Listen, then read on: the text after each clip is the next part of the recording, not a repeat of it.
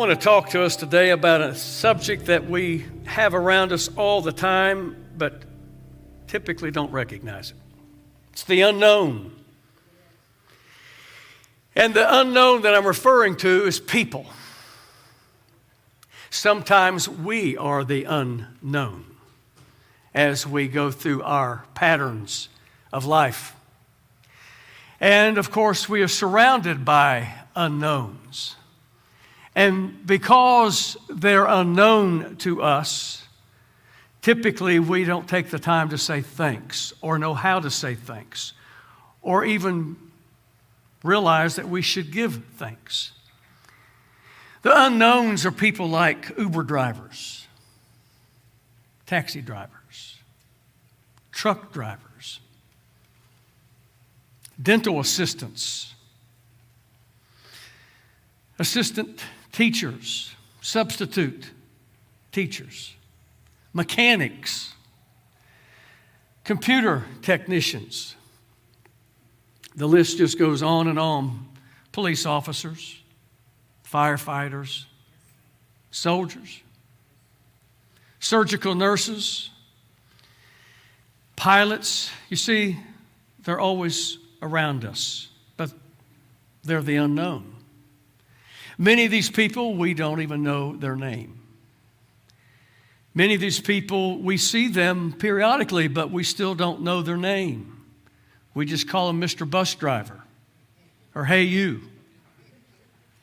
Or going in for surgery, we may know the surgeon's name, but we don't know the team that's there that day. And oh my, aren't we glad that team is there that day when you're having your surgery? The unknown. And so then it comes back on us again. How many times are we, the unknown, just going through our routines, our obligations, our jobs? And at times we think, I'm just got it on autopilot. Uh, one of my sarcastic remarks, at least in my own head, sometimes I say it to Sheila, is I feel like I'm in the movie Groundhog Day. I'm doing it again. just going through the routine. You know, church can become Groundhog Day. You're just going through the routine. And we don't recognize all the good that's happening when we're just going through routine and we are the unknown. When it comes to church, the ushers, nursery workers, children's church workers, custodians, on and on. A big choir gets up for that day. Do we know all the names in the choir that day? The greeters. So, again, just over and over and over, the unknown. If you have your Bibles, turn with me to a passage of Scripture, very brief, Romans, uh, excuse me, Revelation chapter 7, just verses 9 and 10. Oh, what a what a picture here. And after this I looked, John said, and behold, a great multitude that no one could number. They were from every nation, from all tribes, peoples, and languages. That's a pretty cool thought there, by the way. A lot of times we think when we get the glory that we'll all be speaking the same language, and maybe we will. I haven't been there yet.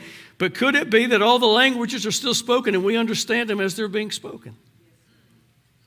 Pretty awesome thought. They're all standing before the throne and before the Lamb, clothed in white robes and with palm branches in their hands, and crying out with a loud voice Salvation belongs to our God who sits on the throne and to the Lamb. Thank you, Lord, for your word. And this, this multitude, let it, let it speak to us today. We may be in that multitude eventually. Let it speak to us today as we're going through our course of life. In Jesus' name, amen. Just before you're seated, turn to at least one and say, It's good to see you today.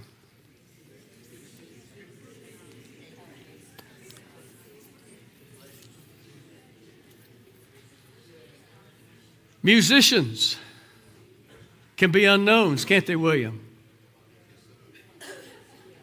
Piano players, organists, drummers, back in a little room back there just beating them sticks. the unknown. The unknown are parents, grandparents, support family, uncles, aunts, cousins, half brothers, half sisters, mother in laws,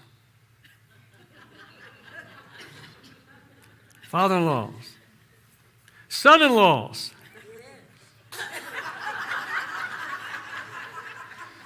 Warming up down there now, isn't it, sister?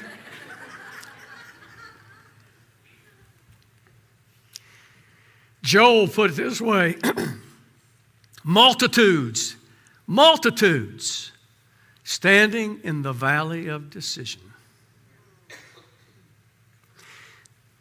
Go to sporting events, crowds. Watch it on TV, the crowds, the masses, the unknowns, the support people, running the lines, putting the ball in place, putting the ball back in the court, whatever sport it may be. Medics being there, just constantly, the unknowns, playing a role, playing major roles, just always going on. And yet, we live in a culture that just demands that it's all about us, me. And I need to be known. I'm entitled. My name needs to be famous. And yet, the work of the unknowns is just constantly overwhelming the pride that wants to take first place. I've uh, done something that, that uh, has been a little bit of a challenge, and I trust that you'll, you'll hang with me in just a minute. If you have your Bibles and just want to mark 2 Samuel chapter 23, there's a list of names there. And it starts off with three particular names. It talks about Jashobeam. Jashobeam was of the top three of David's mighty men. Jashobeam, can you imagine this in your mind on a single day's battlefield with a spear? He slayed 800 soldiers. Not only is he listed, but Eleazar, also of those three of the mightiest of David's mighty men.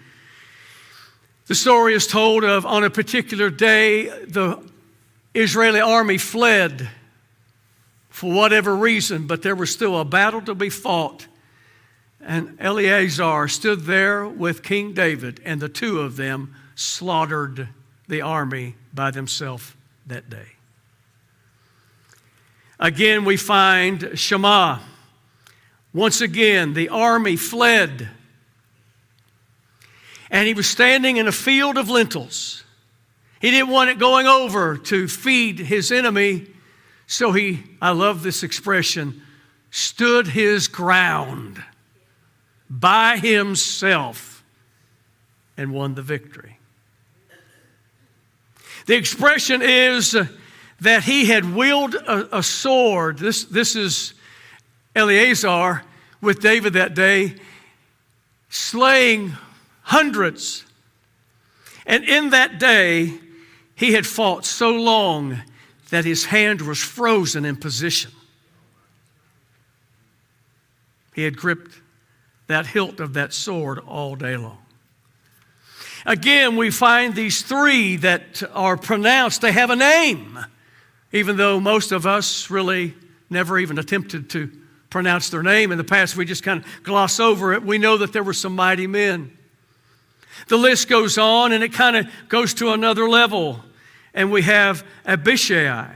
Abishai became known as the commander in time over the 30.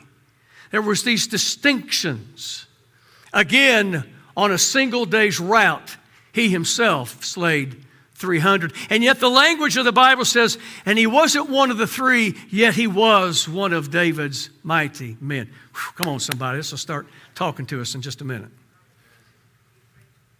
And then there is Benaiah.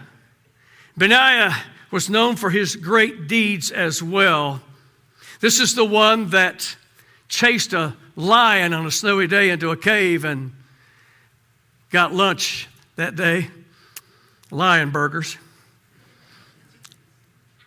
And it talks about another day in which this very pronounced Egyptian soldier, dressed so beautifully and magnificently, and had a brand new spear.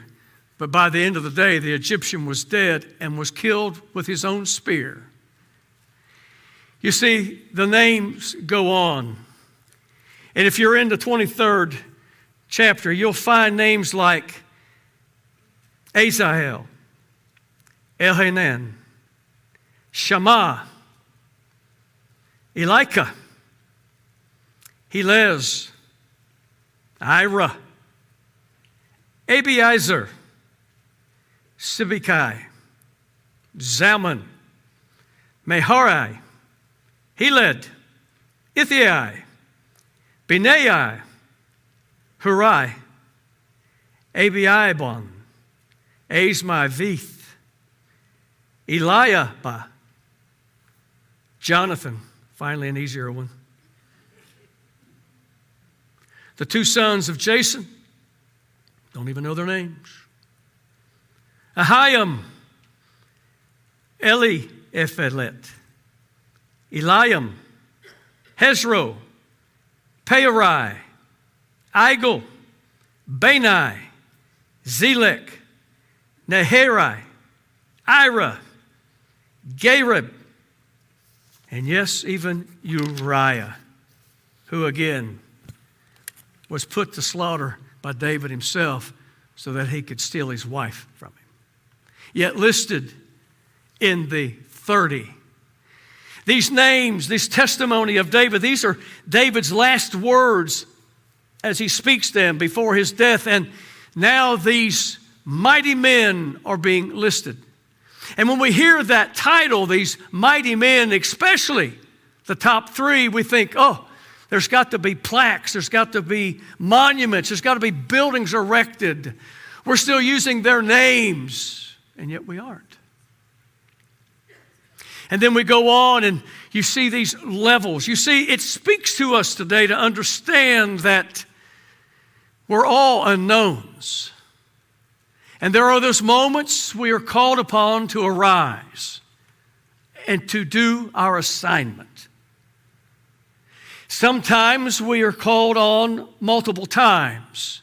And after a while, there is somewhat of a fame that lasts for a season, only to drift back into obscurity once again. There are some that are just as equal, but not called upon as often. There are others that are listed in our numbers as well as these numbers. And we have to do due diligence to go back and research and look up their names and how to pronounce them. And yet they're listed in God's eternal word, speaking to us generations after their lives upon the earth. What is it saying to us? Why are they listed and known as the mighty? men. Do they still exist? Do they still walk upon the earth? Could they be in this congregation? Are they streaming this service right now? You see, this is David's testimony. These levels aren't just a one time thing. When we're reminded of Jesus himself and his earthly ministry, we know that he chose 12. And yet, there's a distinction. There was the big three Peter, James, and John, the sons of Zebedee. What about the other nine? Did they ever get tired of hearing about the three? Oh, it's always the three. Oh, we always have to mention, to, uh, if they're here, they, their names have to be mentioned. Maybe not the others. Wow. Wouldn't you like to have the title James the Less? But was numbered among the 12. The 12! Yeah, but I'm James the Less in the 12.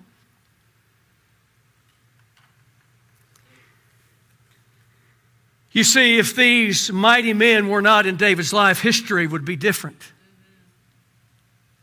Called upon, served, and again, yes, the exploits.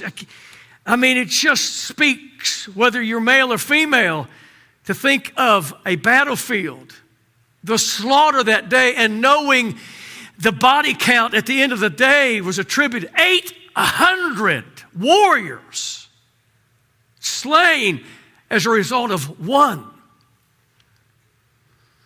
300. Unknown numbers, just knowing I, I got to get help to release my fingers because I have been doing my assignment all day. How many times uh, have we been called upon to realize, you know, everybody else has fled, but I'm going to stand my ground? Not always popular to do that. Matter of fact, if you go back and read a little closer, you'll see that the armies returned after the rout on those days to go through the, the dead bodies and to start foraging the things. You know, like, hey, he's got better boots than me. I'll just use those. Again, these pictures of multitudes of unknowns, of sometimes coming out of obscurity for a moment, getting fame, getting recognition, but really not asking for it. It just happened because it was such an unusual thing on that day. What about today? Could it be that we would be called upon for an exploit for God that would be so unusual that others would get on social media and talk about? And how long would it last? And can we handle the pressure of the moment? But even the greater question can we handle the pressure after the moment? There are principles that, once again, have to speak to us as the church of the Lord Jesus Christ principles that the church, again, whose church is this? It's his church. And upon this rock I will build my church. If there's ever been an industry upon the planet been under attack any more than the church, I wouldn't know it. The church is always being attacked from every angle and every way. Pride is not an exception that wants to creep in. We like big names. We like great talents that can be exalted to a position. But does that mean the rest don't count? What about being an unknown? Can I handle the pressure of being an unknown? Ooh, it's quiet in the house. There are guiding principles. The first one is when you don't care who gets the credit, you, don't, you won't ever complain about the role that you fill. Wow. We've all been tempted with it, haven't we? To serve, to do something, and it's wonderful. It turned out great. It really helped somebody. We didn't really know who we were helping, and they're connected. Well, who did it? Boy, if it isn't in every one of us, that would be me. Oh, oh, oh.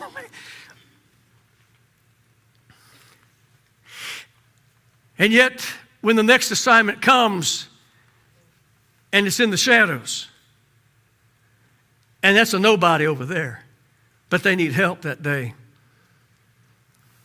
There's no one even asking who wants the credit for that one. Can we serve? When you have those moments that the Holy Spirit empowers you to do something, or it becomes known that you may be in a group that is recognized more often than some of the others. Again, when we can get to that principle of it really doesn't matter who gets the credit.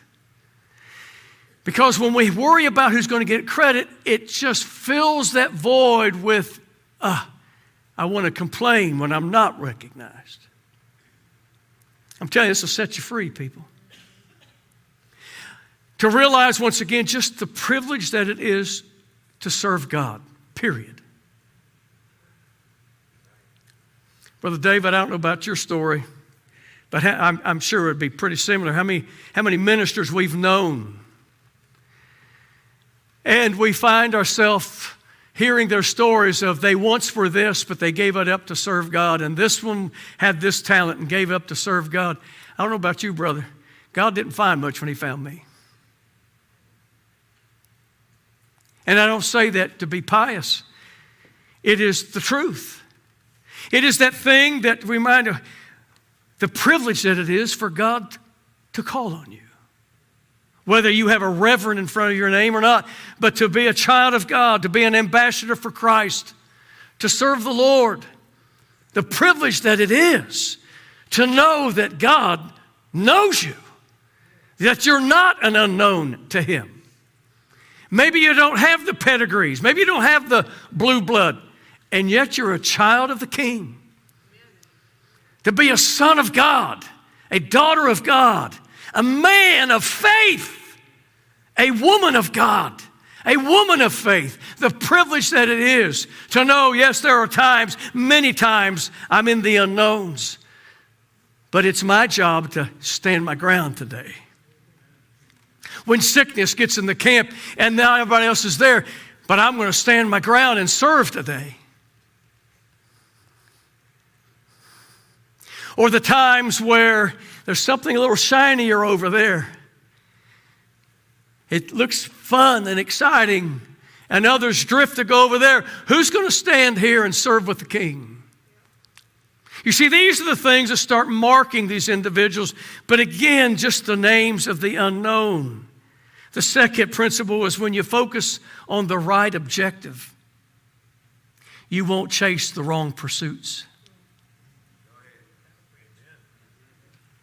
You see, we are the sons of righteousness, called to do the right thing all the time. And when you have your mind focused upon the right objectives, my purpose is to serve God. My purpose is to bring glory to God. Let your light so shine before all people, all men, where by all means we may win some. To let your light so shine to bring glory to the Father. Again, chasing the right pursuits keeps us from going down the, the wrong road. Because again, if pride wants to find a place, it'll find its place there. What about teaming up with others? Teaming up with others who know how to give and serve properly. To find those like minded people to serve alongside with. It doesn't matter who gets the credit today, but I want to be with this person because they, they really are a giver. They know how to give of their time properly. They know how to give of their talents properly. They know how to give of their means properly. They know how to, hey, I can't outgive God. He's gonna, he's gonna take this. He'll take that, that lad's little luncheon again. He went over to Zaxby's and got him some fish. Maybe it wasn't Zaxby's, but and it fed a whole multitude of unknowns that day. It was so incredible that they had more fragments after the fact than what they started with. But it took an unknown to walk in. I don't know about you, but if I was a little boy and some guy came up and said, Can I have your lunch? To feed everybody else, I don't know if I'd have been so gracious.